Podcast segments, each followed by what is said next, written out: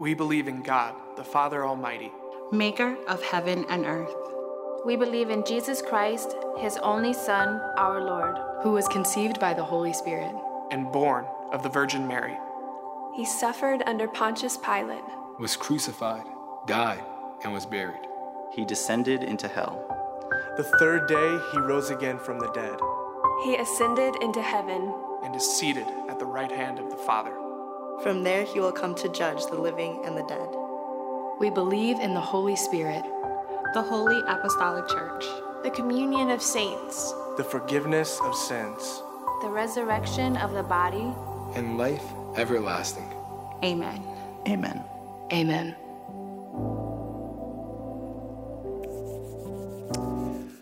Well, amen.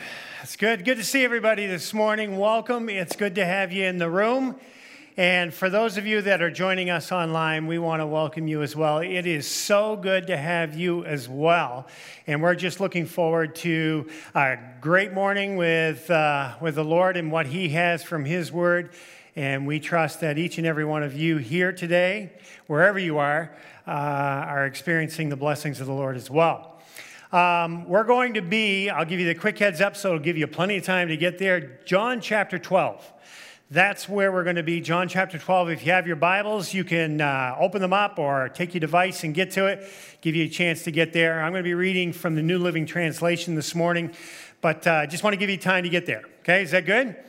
All right. Well, listen, uh, we're, we are in uh, a very exciting week, the beginning of it uh, today. Uh, as many reference it as Holy Week or the Passion Week. Uh, it's one of my favorite times of the year, uh, particularly on the calendar, and what we get a chance to celebrate. Um, Christmas is great, but this is fantastic. I love everything about what uh, the Easter season brings. Um, and so we're really looking forward to it. Now, just want to give you the heads up. Uh, we're going to take just a little bit of time here and to break into God's Word. So just settle in for about 75 minutes or so, and I'll get you out with no, no problem there. Is that good?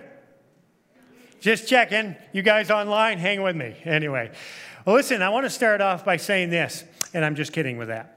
Um, I want to I want to just start off that uh, we are going to. This is Palm Sunday, right? And uh, we're also in nicely into our uh, Apostles' Creed uh, sermon series. And I'm going to be covering the fourth article of the Apostles' Creed, which is suffered under Pontius Pilate, crucified, died, all, all of that. We're going to land specifically on suffered under Pontius Pilate. That's what we're going to talk about today. But just to give you a little bit of backfill on, on uh, this week and what we're looking at, we're looking at specifically Palm Sunday, where we read in the account uh, that it's when Jesus' triumphant entry into Jerusalem happened. And uh, it is, it's exciting when you think about that. This day holds a lot of enthusiasm and excitement because of that. But it also, I'm not going to say begins a very hard week. Um, well, yeah, it was. It did. It began a very hard week uh, in the life of Jesus and in those that followed him. But uh, you know, Jesus had a real hard life all the way through when it comes to what his mission was about. And, uh, but let's focus in just for the beginning of this uh, time that we have together on Jesus coming into the city. And uh, really, what we're looking at when we get into John chapter 12, we're looking at uh, an acted out parable. It really is, in a way. It gave all of the people that were gathered in Jerusalem, because when they got there, they were celebrating the Passover, right?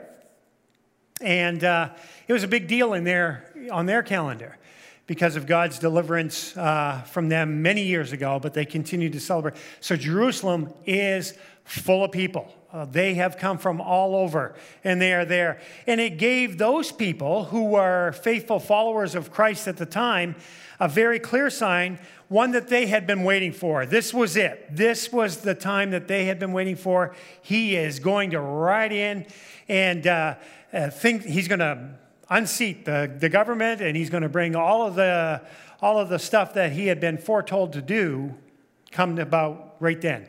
And so that's what's going to be happening. And also, when you think about those things, really in Jesus' mind, um, what it did is it brought about to him his final mission uh, to his people. And so we find it to be a fitting prelude uh, to the days of intense activity, lots of emotion that is going to be happening. And all of these things we're going to follow through with this first thing that happened that day, and that was that he was riding in. Um, it focused, this whole event focused the whole city's attention when you begin to think about it. And we're going to read about it here in John chapter 12. But the whole city was in tune with this. So that wherever Jesus went in Jerusalem this week, crowds followed him. And that had been happening throughout his, life, throughout his ministry life. Crowds began to follow him and go around, but more so now because of things that they had heard about. And everywhere in this city he went, people were right behind him. And his name was on every tongue in some form or other uh, during this week. I'm not speculating all of those things. I just go based on the account of what the scripture gives us and the facts that we know. But I do know this that in the midst of this week in particular, uh, there was a lot of suffering going on in his mind, in his spirit, and then his body as well.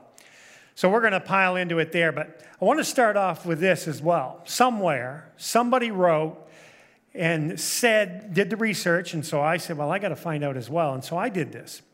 One third of the books of Matthew, Mark, and Luke, first three books of the Gospels, the four Gospels, and one half of the book of John all are devoted to this very last week of Jesus' life and his ministry. So, all the things that are in these accounts that we read in Matthew, Mark, Luke, and John, they're a big deal, a very big deal. And we're going to read from John chapter 12 these words. So, if you're there and you're ready, here we go. John chapter 12, beginning in verse 12. The next day, the news that Jesus was on the way to Jerusalem swept through the city. A large crowd of Passover visitors took palm branches and went down to the road to meet him. And they shouted, Praise God, or Hosanna, blessings on the one who comes in the name of the Lord. Hail to the King of Israel. Jesus found a young donkey and rode on it, fulfilling the prophecy that said, Don't be afraid, people of Jerusalem.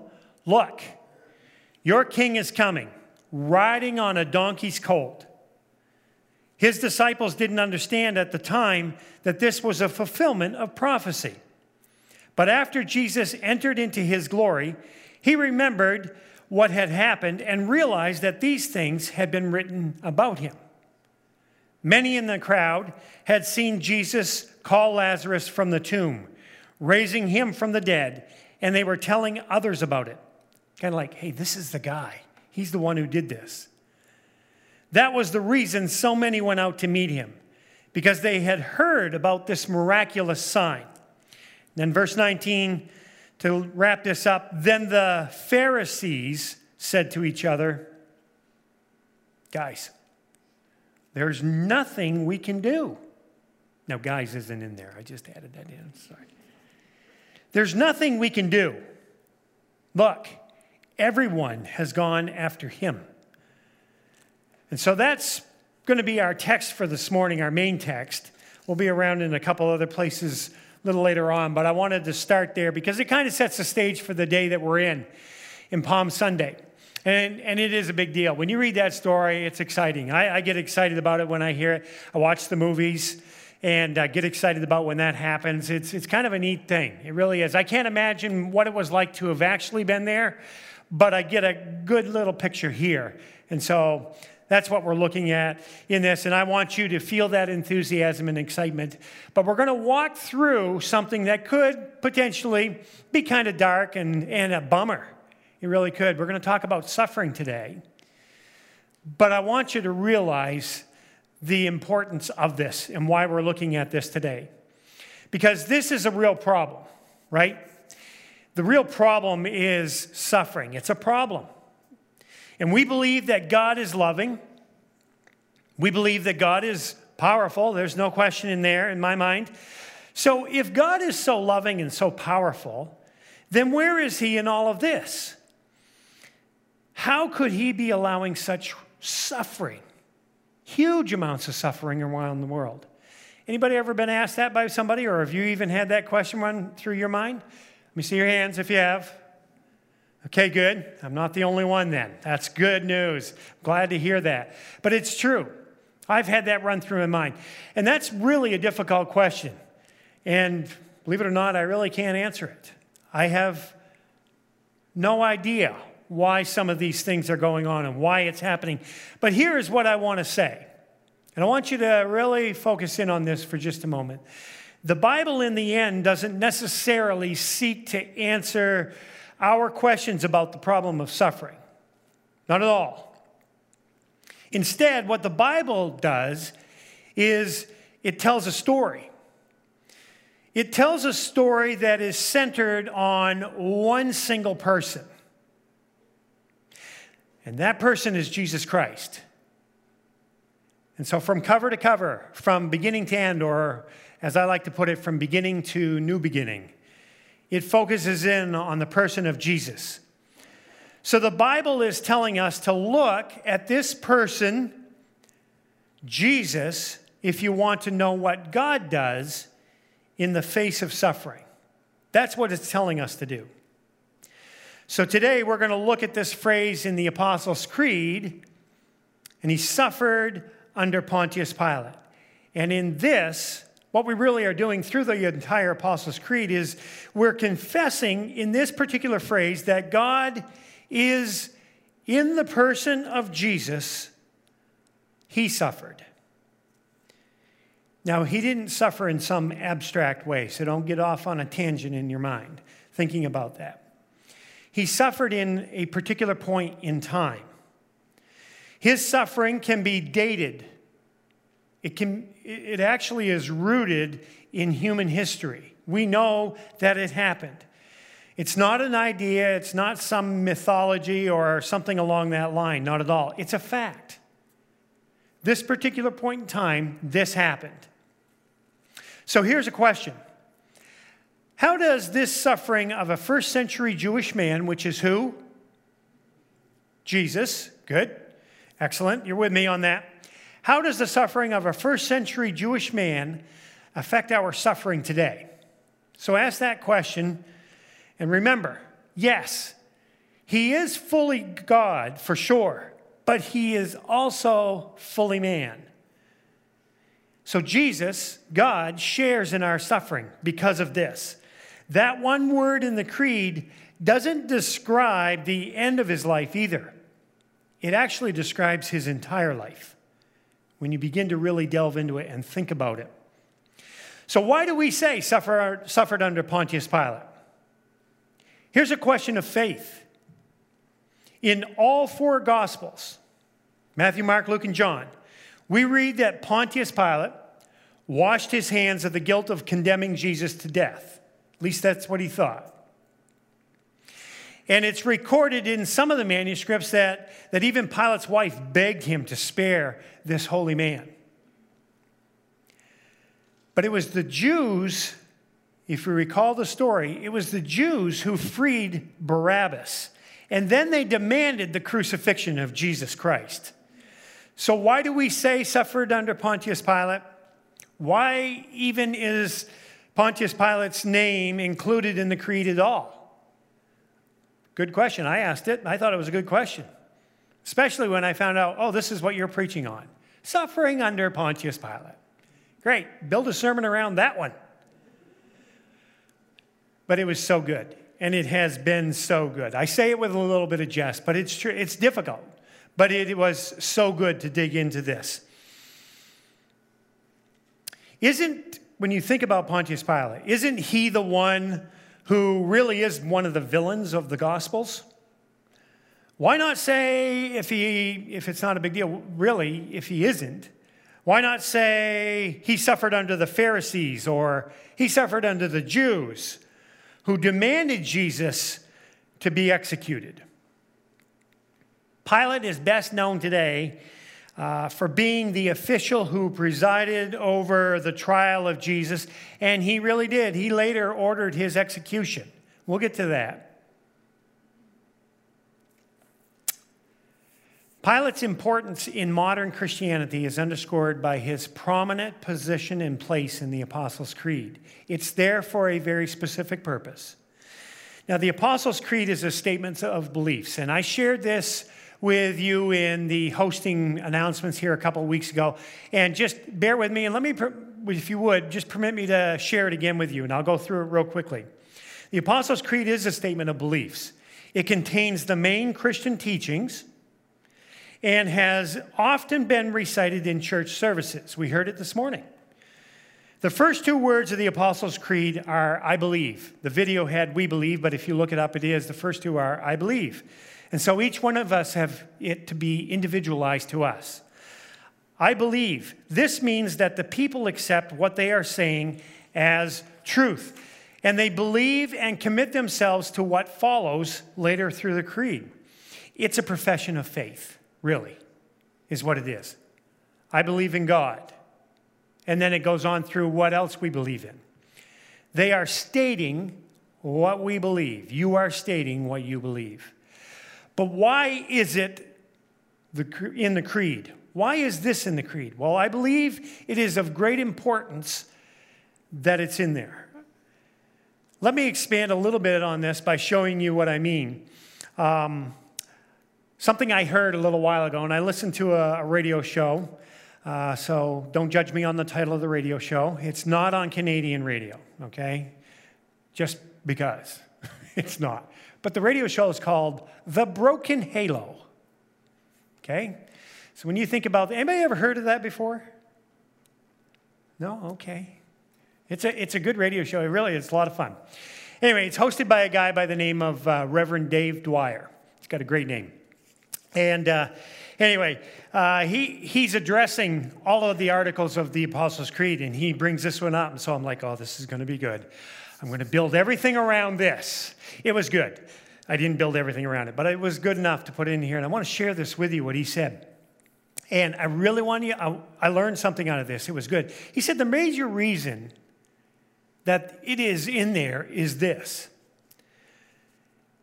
that certainly any time that any of the gospel writers mention a historical figure, somebody's name, they're doing that specifically to situate the events that they are describing at an actual time and place in history.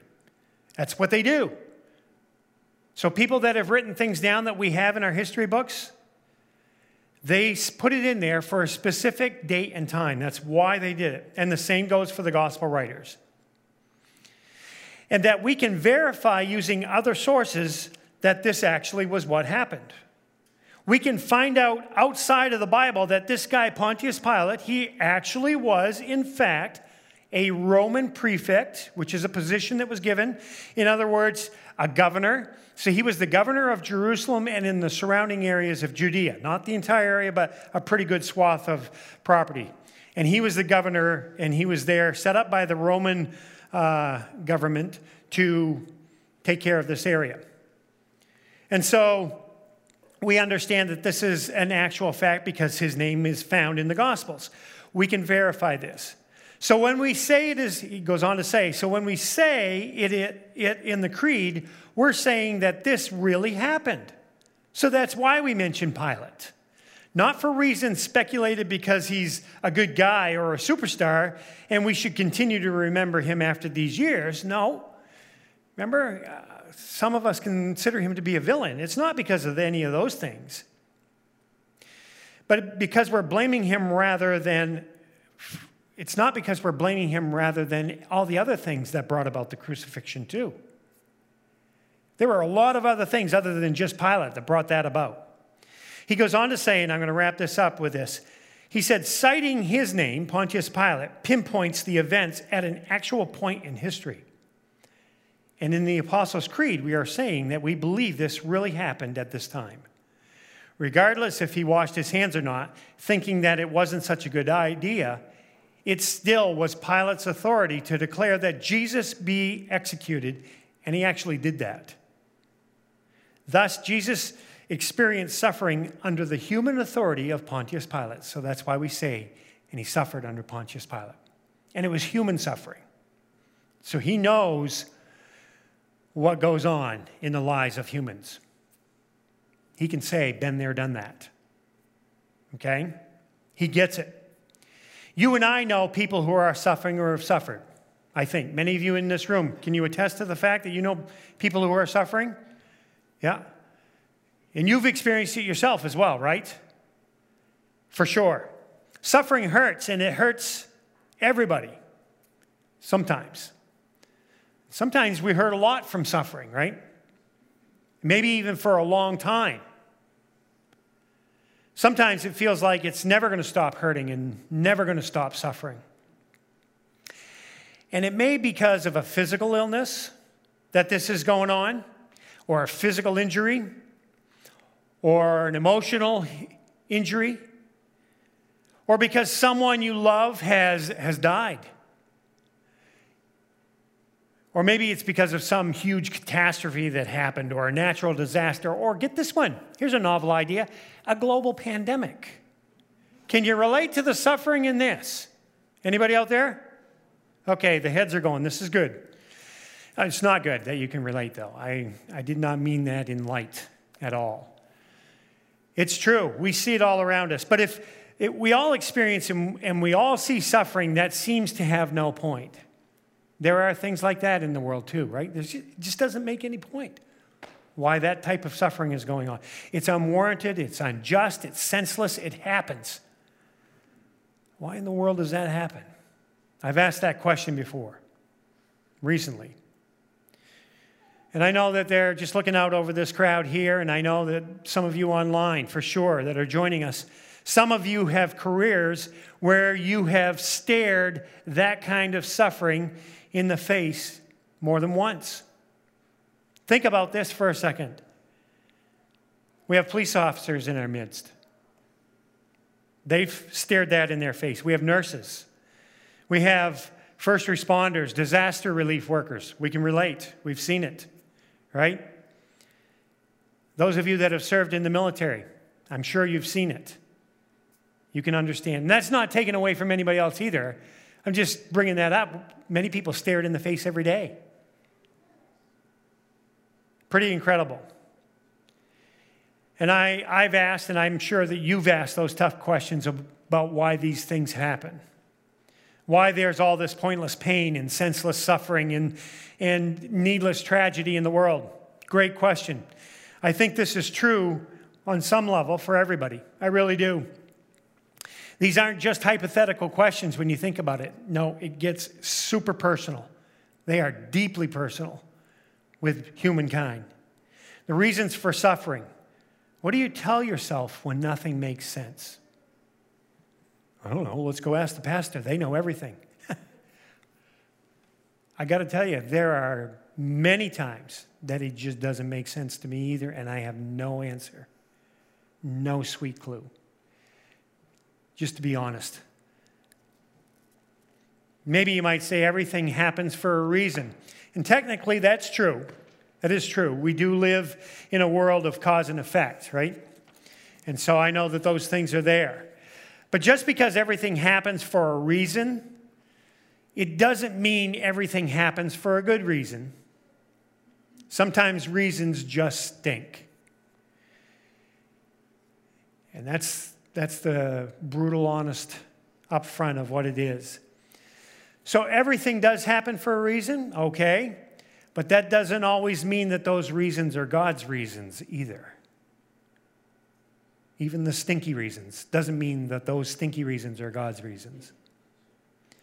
You know, according to the Bible, if you go digging into it, not too far at the beginning of it, we can see that all of the evil and suffering is a result of sin.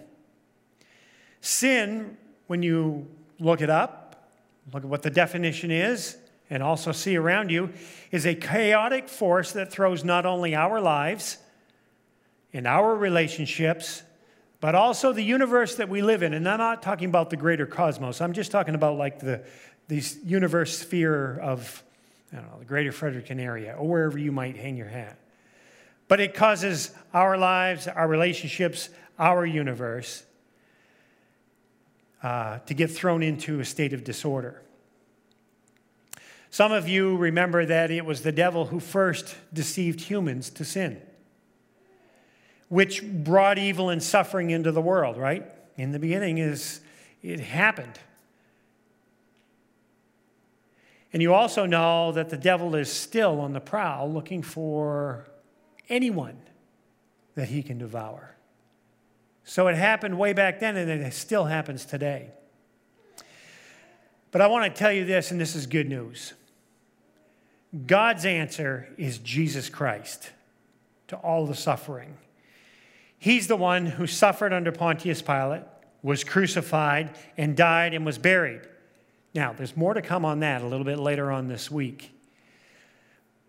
We just want to stay focused on this for a moment to help us get to some answers and then to really move forward in this week. In other words, God hasn't given us a list of reasons of why we suffer. I wish He did sometimes. But instead, what God has done is He has given us a person who will be with us when we suffer. And that person is who? Jesus. That's what God has done.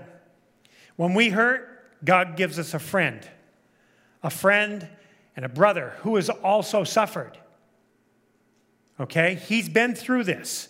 He understand he lived a human life on this world amidst a bunch of suffering. He can relate. And I don't know what your experience has been, but I haven't usually heard Jesus' suffering and death on the cross um, connected deeply to our own experiences of suffering. No. Most of the time, Jesus' death on the cross, is, it is explained in terms of a crime that was committed and there had to be punishment exacted. And so he bore the punishment of sins deserved by us. And of course, that's part of it, but that's not only the only part. There's more to it. God must do much more to, de- to defeat sin than just punish it. Now, don't go sideways on me on that, okay? I want you to really hear what I'm saying. God must do much more to defeat sin than punish it. The victims of sin must be acknowledged. How does God acknowledge the victims? Through his son Jesus. The suffering that sin has brought into the world also needs to be addressed. I want you to understand something. God doesn't just look at you and me and see your sin. That's not all he sees. No, what he does is he sees us struggling. He gets it. He hears your cries. Sometimes it doesn't feel like he does, but he does. He feels your tears. God knows your suffering. He knows you're suffering because of his son Jesus. And God loves you so much. I want you to understand that clearly. He loves you so much that he can't bear to give up on you. Nobody. To just abandon you to your sin and suffering. God loves humans so much that God became one of us. Do you get that? Do you understand that? He became one of us. Jesus Christ fully identified with us in our humanity by freely choosing to suffer with us. Freely choosing. He suffered and he died and he was buried as a human. In Romans chapter 8, verse 3, the Apostle Paul explains it this way. It's not going to be on the screen. I just want you to listen. You can look it up later if you want to. Romans 8, 3. The law of Moses, he says, was unable to save us because of the weakness of our sinful nature. So God did what the law could not do. He sent his own son in a body like the bodies we sinners have and in that body, God declared an end to sin's control over us by giving his son as a sacrifice for our sins. Ruminate on that a bit. Think about it. It's what he did, it's a fact. In his son Jesus, God personally took on the human condition, entered the disordered mess that we live in, that they were living in back then, the mess of a struggling humanity in order to set it right once and for all. Praise God. God loves us so much that through his son, Jesus Christ, he has not left us to struggle all alone. In fact, what he is doing is that he is actually joining us in our disordered mess. He did. That's what happened. In the chaos and in the suffering of death, God joined us. Now, just a couple months back, I started a class and I took the class uh, online and everything was studying. And one of the books was written by Dietrich Bonhoeffer. And I'm sure some of you have heard of him. Just quickly, he, he is a, uh, was a German um, minister, if you will. And uh, um, he was martyred for his faith in World War, at the end of World War II by the Nazis in Germany. But in this book, he explained it so simply and beautifully, I wanted to share it with you. This is what he said In the body of Jesus Christ, God is uni- united with humankind. In the body of Jesus Christ, God took on the sin of the world and he bore it. And God defeated sin through Jesus' suffering and death on the cross, so that the power of sin that it has over us can be broken. He goes on to say, and the main power that sin holds over us is suffering and ultimately death. But through his cross and resurrection, Jesus has demolished that power. Can I get an amen on that? Amen. He goes on to say he doesn't break that power by taking it away, by taking away suffering and death, but by bearing them and by enduring them. He did that. And He gives us the power to bear suffering and death because He bears those burdens with us and for us. When the Son of God became a human, our suffering became His suffering. He tasted death so that we might live forever. I love that. So when you're hurting, and you pray, I want you to know and to understand that Jesus hears your prayer. This Jesus who suffered under Pontius Pilate, the very one. And he was crucified and he died and he was buried. And Jesus won't give you a list of reasons why you're suffering, but he can relate. Jesus has promised to be with you through all of this, to walk with you through it. And frankly, I will take his presence with me knowing all of these things. I will take his presence any day rather than knowing it all. God doesn't give up on his people. So the Apostles' Creed reminds us that we believe in Jesus Christ who suffered under Pontius Pilate. And in the end, I want you to get this God will return to this world through his son Jesus to renew all things. I cannot wait for that day. There will be no more suffering and death. Praise God. God will wipe away every tear. The word tells us that. And he will dwell with us forever. Everything will be beautiful and nothing will ever hurt again. Now, you and I have to live in a world that we were born into. It's just the nature of things. We've got to do that. A world, though, that is still good because God created it and it was good. It was good. but a world that is also fallen because of sin. And it's populated by a disordered mess. It's what we humans are. And we are struggling, right? Humanity is struggling. You and I are a part of that.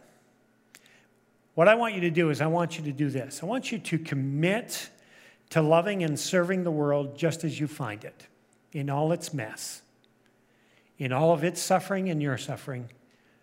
Love the world in that. You have found the world to be wounded and sometimes even brutally combative. I know. I understand that. You and I are part of that. And it is just that way. But you know something? That's how Jesus found it too. Exactly that way. But Jesus loved and served the world as it is. Not how it's going to be at some point, but as it is. We live with a hope for future that God has promised us. And the Apostles' Creed shows an earthiness of the history of redemption. It occurred on this earth in a particular space and in a spe- specific point in time. The gospel, like I said before, it's not mythical, it's not imagery as some people, there's writing style of that, but it's not all that. The gospel is about what the only God who is has done for sinners in need of eternal rescue. That's what he's done. And the gospel is very specific, and it's datable in particular in this fourth article of the Apostles' Creed. It gets to the heart of the matter. The Son of God, who was Jesus, took on a human body and a soul in order to save a fallen humanity of his day and us, all of the fallen human beings. He did it at a particular place and time. And so here we are in Holy Week, right at the beginning.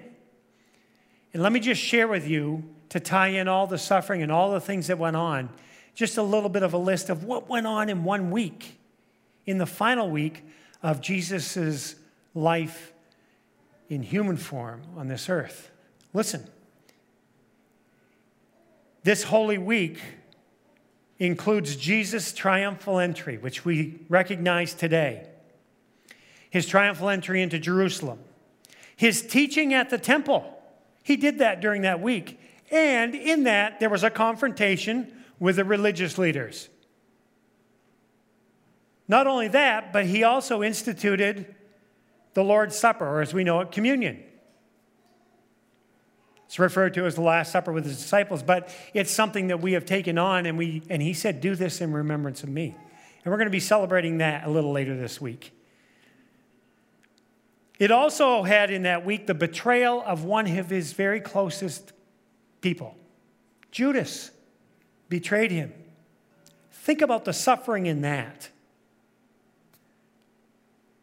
Then there was the arrest and the sham of a trial before the Sanhedrin. There's my lawyer back there. The sham of a trial. I mean, it was a joke. Anyway, that happened. There was the denial of Peter. Peter denied him, another one of his closest people. There was the, there's suffering in that. There's the appearances before Pilate, and then before Herod, and then again back to Pilate. And then Christ's eventual beating and whipping. Tell me about the suffering there. Think of it. And then there was the crucifixion on the cross, where they drove nails through his hands and his feet. Had to have been some suffering in that, no question. And then there was the eventual death and burial. More to come on that later this week. But I want you to know that Jesus didn't experience this horrific set of circumstances because he had nothing better to do. Like he just didn't leave heaven because he had nothing better to do up there. He left heaven and he experienced the ugliness of a fallen world. Let me just share with you two quick verses. Luke chapter 24, and the band's going to lead us. Luke 24, verses 26 and 27. Listen to what it says. Wasn't it clearly predicted that the Messiah would suffer, would have to suffer all these things before entering his glory? Jesus is talking to some of his disciples here. Okay? Not just talking to them, he's talking to them after he was risen from the dead. Wasn't it clearly predicted that the Messiah would have to suffer all these things before entering his glory? Then Jesus took them through the writings of Moses and all the prophets, explaining from all the scriptures the things concerning himself. He wanted them to get it again, he wanted them to understand clearly. Thankfully, the suffering of Jesus is not the end of the story for either him or for us who believe in him for our salvation. I'm so excited about what lies ahead for the rest of this week. Excited about what's marked on our calendars. I'm excited about what God has in store for his church in the coming days. I'm super excited about what he has in store for all of mankind through what he has done for us. And I want you to consider those things that he understands our suffering and has just an incredible offer for that.